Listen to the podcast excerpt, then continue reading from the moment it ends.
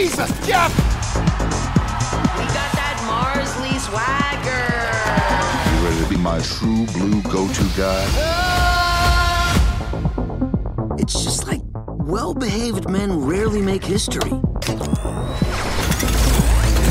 Get out of here, robo bitch. Whoa, earmuffs. Let the players play. When actually think about what we've accomplished, it's just like.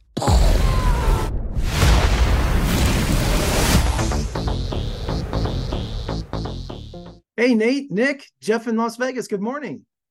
Hey Jeff. How Thanks. you doing? I'm doing great, guys. Thanks for joining me to talk about Fired on Mars on HBO Max. You guys, man, this is my sense of humor. So congratulations.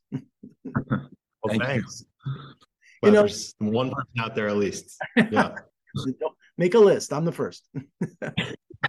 well, Nate, somehow when compiling an essential workforce for Mars colony, graphic designer really doesn't jump to mind, but this is a startup, right? It, yes, it is a startup. It was a startup at one point, and now it's a multi-planetary corporate hellscape.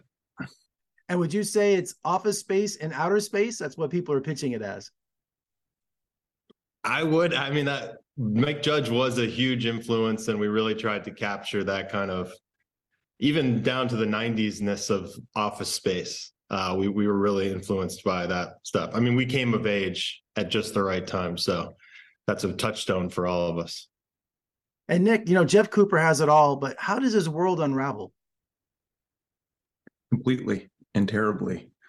Um, you know, he he bets the farm on this trip. He he he decides to go to Mars and and never come home again. And he thinks he's going to spend the rest of his life there doing graphic design. And pretty soon, uh, immediately after he gets there, he gets fired, and he has no idea what to do with himself.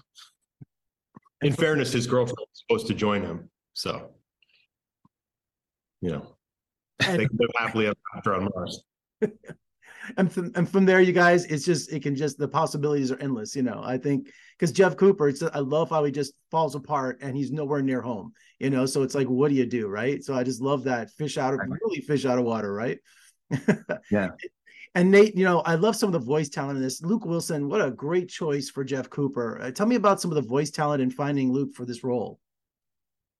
Yeah, Luke was right there at the top of our list. Um, you know, we've been fans of him since the very beginning with Bottle Rocket, and I think he just captures the kind of hilarious, melancholic everyman in a way that you know very few actors can. And he was really, you know, he's a very intelligent person, and he really elevated a lot of the writing on the day as we were recording. So it was really a very synergistic uh, partnership with with Luke.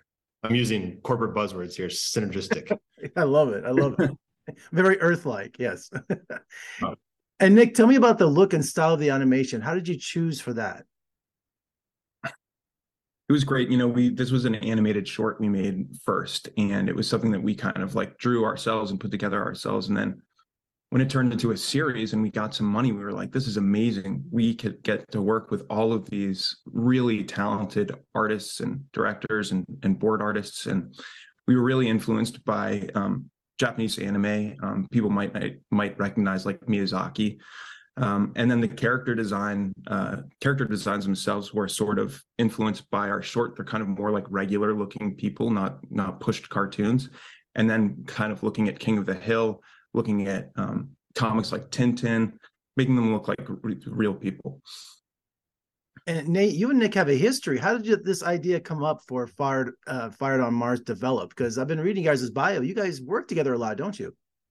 yeah, Uh, we've known each other since high school. Actually, um, the I, the genesis of the actual idea I don't remember, but we both worked very corporate jobs um, in our lives, and so kind of we, we had we had a sense of the tableau, and it was just about elevating it to the kind of the most uh, you know intense version of what it's like to have an office job that you hate.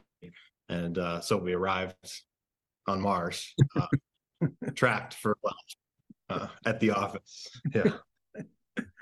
And and who were your uh your major influences animation? Because I noticed your background was like graphic design, or so was it just was there were you guys always those kind of uh, guys drawing in class when you were kids and just always wanted to make animated features?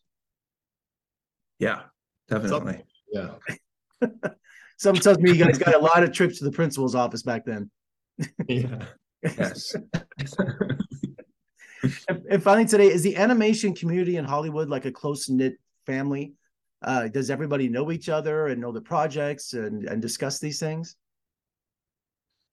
Uh, you know, as we've been working on it, we've been meeting more and more people, and obviously, um, a lot of people who worked on the show have worked on lots of other shows. So we're still kind of the new kids on the block, but we're we're getting to meet a lot of really great people who are in the animation world out here. Well, Fired on Mars streaming on HBO Max. Excuse me, it's called Max now. I got to get used to that, right, guys? Yeah. uh, guys, fantastic. I'm an animation buff. Love the show. Uh, thanks for your time this morning. Let's talk again soon. Appreciate it. Thank you so much.